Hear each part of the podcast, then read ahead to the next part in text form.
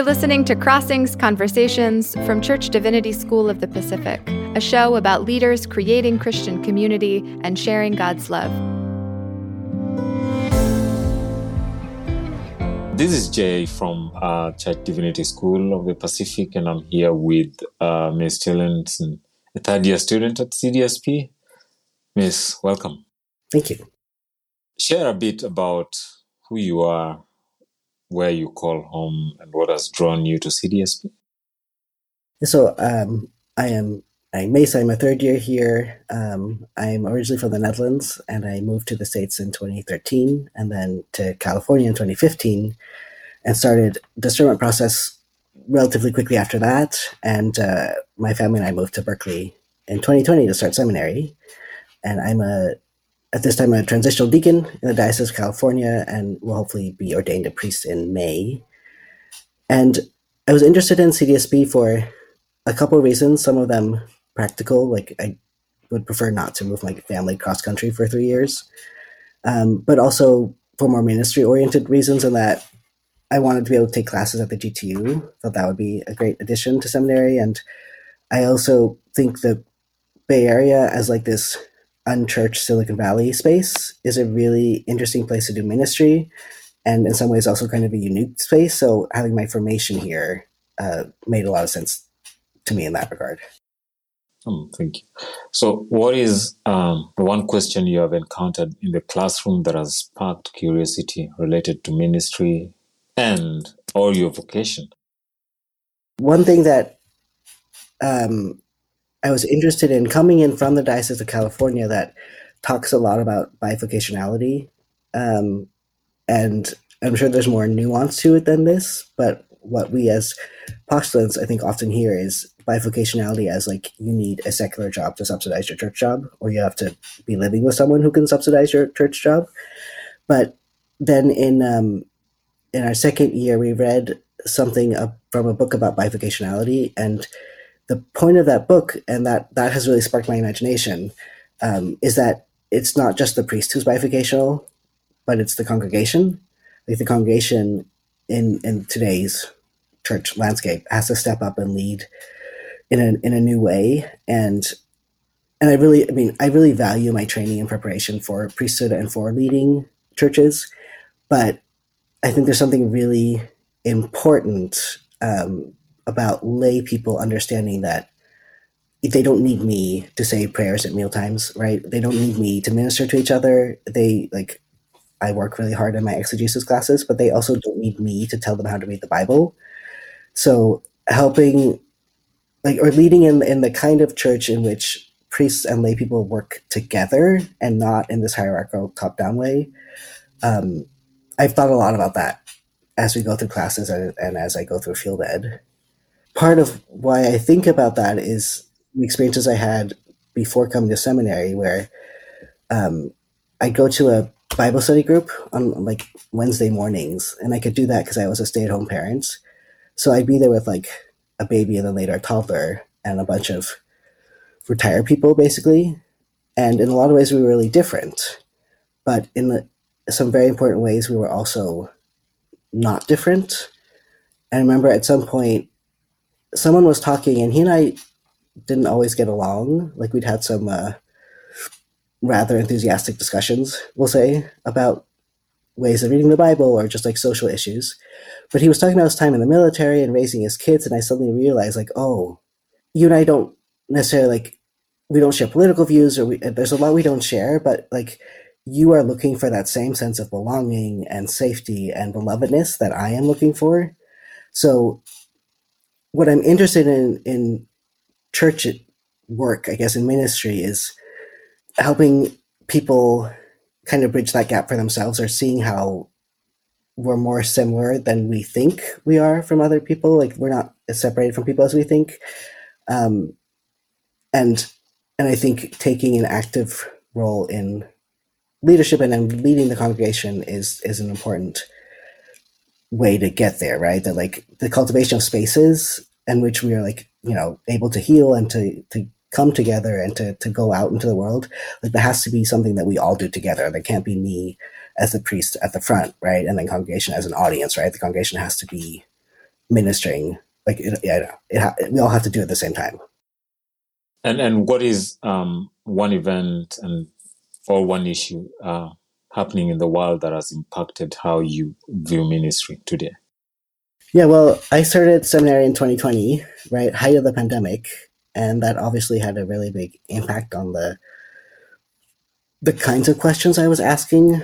Um, and I know pandemic is kind of like old news by now, but it's I think I think we're still like working through the lessons of it as as a church. Um, and though I think church still works for a lot of people the way it was, but the pandemic also showed us where it maybe wasn't working as well anymore. Um, and if we're, you know, if we're resurrection people, then we can't ignore the places where the where the church isn't working. And I think about like in my sending parish, a lot of families didn't come back to church the way we might have expected them to, even even really active ones. And as a parent, I totally get it because there are a lot of Sundays where it would be really nice if I didn't have to like get up and get my kid ready for services, right? Or there's like sports games or birthday parties or, you know, yeah, so you have to do the grocery shopping at some point. But as a, you know, professional religious person, I do think that what we are offering people is worth the trade off of having your Sunday morning be somewhere else. And it's our job to figure out that if the model we had pre pandemic is not actually working anymore, what do people actually need? Where do people actually, like, where are people actually, and how can we reach them? Um, I need a lot more ministry experience first, but I think at some point it would be really rewarding to go into interim ministry or congregational development work so that churches can, to help churches kind of figure out like who are we? Where is God calling us to be in this time in which we're living, in this place in which we're living? And and what has been one creative or experimental ministry opportunity you have explored and or encountered over the last year that has inspired you? Yeah, so I've been mostly interested in in these ministries that are connected to churches but are not happening in church buildings. Um, and I will say that for me, it is important that these these ministries are like rooted in Jesus, right? Where church is not a social club. I do think you need Jesus in church, but I also think that church can you can think of church in a more broad sense, or in a, a you know who is church and who comes to church can be a lot wider than we think about it now.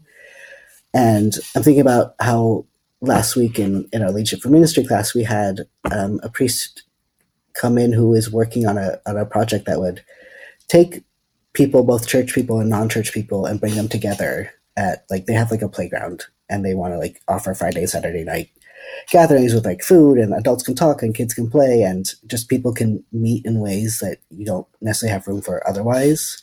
And I think that is fascinating. And for my field ed, I work in a regular congregation, a, small mission congregation in uh, Contra Costa County, but the vicar I work with is also the farm church missioner um, for the Diocese of California, and she's been working on a farm church for a while. Um, and it ran into some roadblocks, which, which in itself was frustrating but good lesson in, in faithfulness and flexibility in ministry. But the idea of extending church that I see in the farm church and that I see in that playground ministry, and and I see a lot of congregations starting to think about this like that. Um, that's been really inspiring. Where and how do you sense God calling you to live into your vocation beyond your seminary experience? You know, I came to seminary with kind of a clear idea that I wanted to be a parish priest, and then I got here, and then suddenly I wasn't so sure anymore. Um, so I think for me, it's been really key to kind of lean into the openness and flexibility. Um, so when I think about like what what I want my vocation to look like, or like my vocational work to look like, and where I think God is calling me, I think a lot about values.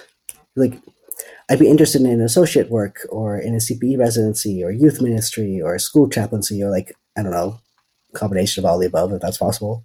But in all of those, I think what I'm the work I'm interested in is you know lay formation and that kids and youth feel safe and empowered and you know helping congregations be generous and hospitable places, which for me also looks like, you know, queer inclusion and disability inclusion and anti-racism and that kind of thing and making it possible or easier for people to like experience the kind of transformation the sacraments have given me. Like that that's the kind of thing that that I can feel God calling me to and I, you know, don't quite know what that looks like yet, but um, I do I do have faith that somehow or other a path will will open. Right. And and um, what is the final word of encouragement you have for those listening to this episode, especially the CDSP community?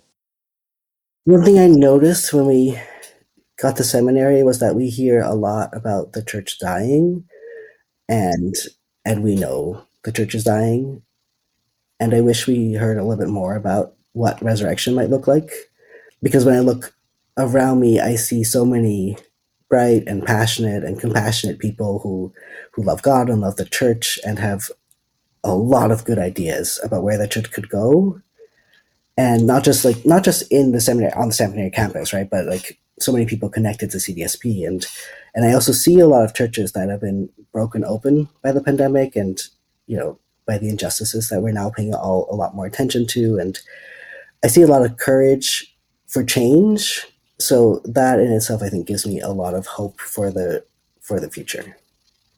I mean, why why church is a really good question. Um, and I think it's also a really hard question to answer, partially because what we are offering is, at least in the Bay Area, but I don't think only in the Bay Area, very countercultural, right? Because we're asking you to come to church and to give up your time and give up your money and, you know, sit, well, not sit quietly for an hour, but like be present to something for an hour and like you know not scroll through Instagram or like we're asking you to to give your attention to something in a very particular way, and our liturgies are not always um, as accessible, I think, as we would like them to be, or as they feel to to those of us who are uh, frequent visitors and leaders.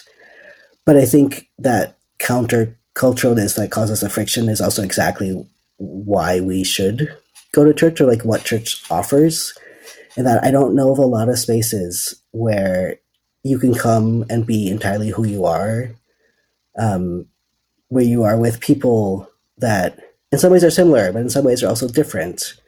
Um, when I had my baby, like she, she suddenly gained, I don't know, a million church grandmas and grandpas, and my family is, a, is like a long way away. So that was really meaningful. And I think because we're bound together by our belief in God and by our our faith that somewhere over in the thousands of years of tradition there is something worth holding on to that is bigger than ourselves. And I think in the Episcopal Church we express that in our prayers, and we, especially for me, I would say we express that in the Eucharist. Um, and coming together in that particular way, standing together around the altar, and being present to each other in, in that way, something you just don't get in other places and is such a source of transformation if you let it.